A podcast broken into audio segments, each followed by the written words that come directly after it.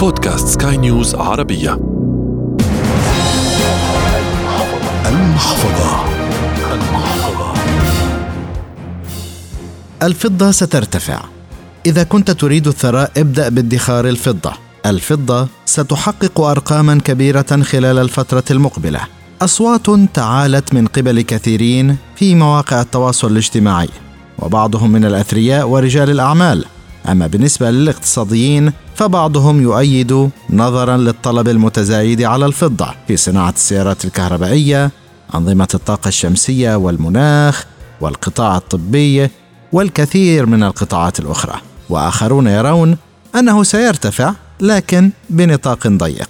حلقة جديدة من المحفظة تأتيكم عبر منصة بودكاست سكاي نيوز عربية على أبل جوجل سبوتيفاي أنغامي والعديد من المنصات الأخرى. في إعدادها وتقديمها أحمد الآغا. ومن الإخراج الإذاعي غسان أبو مريم. عالميا ارتفع الطلب على الفضة لكن الإنتاج لم يكن على القدر المطلوب. والسبب أن تكلفة إنتاجه واستخراجه تعادل تقريبا سعره في السوق وهذا يجعل المنتجين يتوقفون قليلا عن إنتاجه. فلا أرباح كثيرة لهم. الدول تزيد من احتياطاتها من المعادن استباقا لوضع اقتصادي منهار من جديد. وذهب الفقراء ربما يكون ملجأ لهم وللأغنياء والادخار به حسب الخبراء يجب أن يبدأ ضيفي لهذا الأسبوع الأستاذ ناصر قلاوون أستاذ الاقتصاد السياسي الذي أكد أن الادخار بالفضة له المستقبل. هل بتشوف الاستثمار في الفضة ناجح للمدى القصير أم الطويل؟ بالماضي كان الاستثمار بالفضة مش ناجح. ليه؟ لنقل المستثمر العادي مش الصناعي. الأسعار كانت شبه ثابتة بتظلل الذهب على طول بالأوقية حوالي 20 دولار أو هيك. آآ آآ لكن بالثورة الصناعية الحديثة اللي طلعت والسيارات الكهربائية في معادن بتمشي في معادن يستغنى عنها. الفضة الظاهر أنه هي ثابتة بهذا الأمر. استخدام صناعي بالحلي كذلك في مجتمعات كبيرة مثل الهند وغيرها وكذلك بالنسبة لي تكون هاتش يعني هي خازن للثروات مثل الذهب الفرق إنه الفضة بيقولوا لها ذهب الفقير بشكل عام نعم. لكن هي الآن اكتسبت في السنوات الأخيرة إنه ممكن الواحد يستثمر فيها سواء إذا بعدة استثمارات سواء بأسهم وسندات سواء ب يعني بشيء physical بشيء إنه تشتري سبائك فضة أو عملات لها قيمة أكبر مثلا 500 أونصة أو 500 قطعة افترض سعرها 12000 دولار يعني للمستويات كلها قصدي المتواضعة للوسط للصناعي للثري وللي عنده محفظة استثمارات بده ينوعها. فهي بتكون إحدى الأمور الأكيدة لأنه سعرها ما راح ينزل لواحد دولار للأوقية إنما هو بحكم أنه الصناعة عم تتغير فنحن بنشوف كخبراء اقتصاديين للمستقبل. مثلا في المناجم شركات بتنقب عن الفضة بيطلع معها ذهب أحيانا بيطلع معها زنك بيطلع معها نحاس. إذا هي مربوطة بالمعادن الثمينة والنادرة. الصناعات كمان أستاذ حاليا السيارات الكهربائية في صناعة بطارياتها بيستخدموا الفضة بشكل كبير. صحيح ولذلك سواء كانت فضة منتجة الآن يعني بالمصانع والمصافي أو بإعادة التدوير. لأنه الفضة موجودة بالتليفونات بالهواتف الصغيرة بالبطاريات بالأجهزة يعني الكمبيوتر بكل شيء. إذا التدوير مهم الجديد مهم لذلك شركات ضخمة مثل فريسنيلو اللي هي مكسيكية لكن مسجلة في لندن. يعني مداخيلها في السنة 2.5 بليون دولار من أكبر 100 شركة بلندن. نعم. فإذا لاعبين فيها كبار.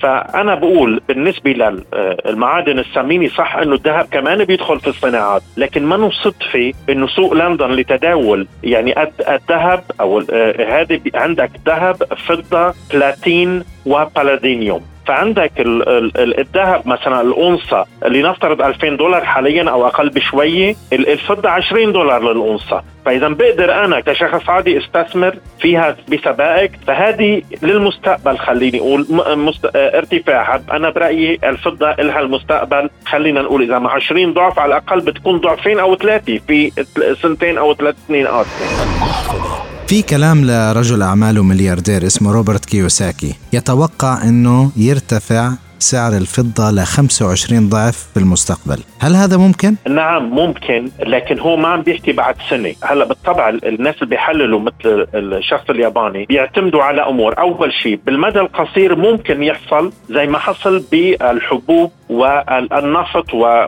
والطاقة.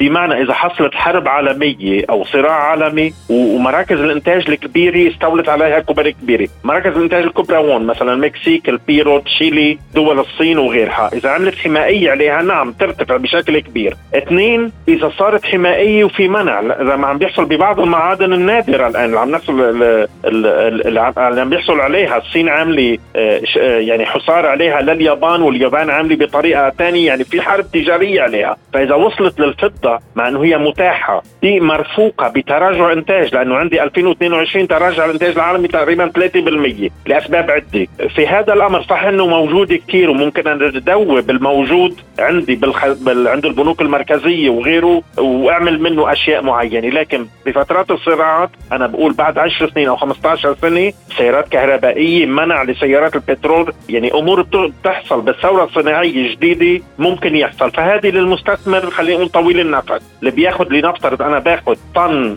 آه، آه، فضة بأشياء فنية يعني مش بس خام. لأولادي بعد 30 سنة مثل اللوحات الزيتية بيعلى سعرها. فبيكون هذا كويس.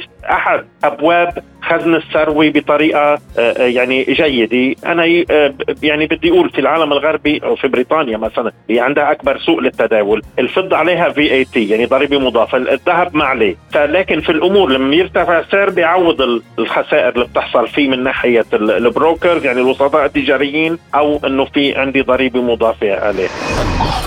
أفضل الأوزان عند الشراء؟ هلا الناس بالطبع بالأسواق للأمور الصناعية كله حسب اذا إذا مستهلك عادي بده يحكي بالأنصة بده يحكي بالأمور الصغيرة. بتعرف آه، أستاذ أحمد إنه في الأمور الصناعية اللي بيقولوا لها القيمة المضافة. بمعنى أنا عندي سعر خام وعندي شيء أنا بعمل شيء بهذا الخام.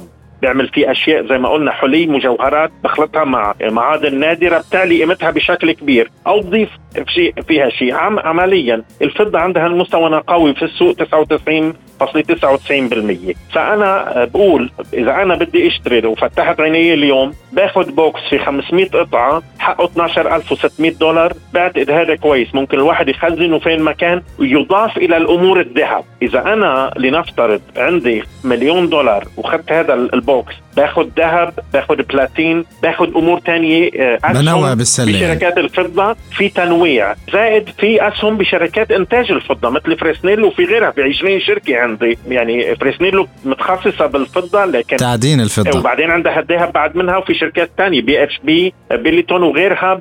بتجيب معادن بتجيب أشياء طبيعية ومنها الفضة بيطلع كرقم اثنين أو ثلاثة.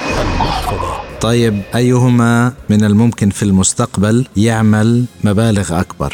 الفضة أم الذهب؟ أنا لو بدي أستثمر هلأ أو أدخر أدخر بفضة أو بذهب؟ لا إذا إذا كان عندي مبلغ أنا كبير بروح للذهب لأنه الذهب في المدى القصير خلينا نقول خمس سنين كان 1200 دولار صار 1900 فهو هيج لكن هذا مش معناته هو صحيح إنه سيف يعني ملاذ آمن. لكن الملاذ الآمن ما عليه ضريبة بنفس الوقت أنا مرتبط بالسوق بمعنى استثماراتي ما بتتبخر كلها لكن ما بأمن رجع الرسمال عليها. الأساس موجود. بدي أنتظر. إذا الوقت هو رقم واحد. اثنين السوق العرض والطلب وخصوصا الصناعي اللي عم بيزيد. لكن الفضة كما قلت هي بتكون مساندة للذهب وبالتالي لأغلبية الناس ملايين البشر الفضة بتكون هي البديل للذهب.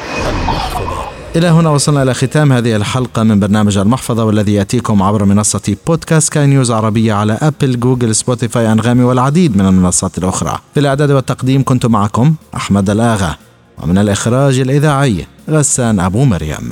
في النهاية أنت أدرى فقرارك بين يديك. إلى اللقاء. المحفظة.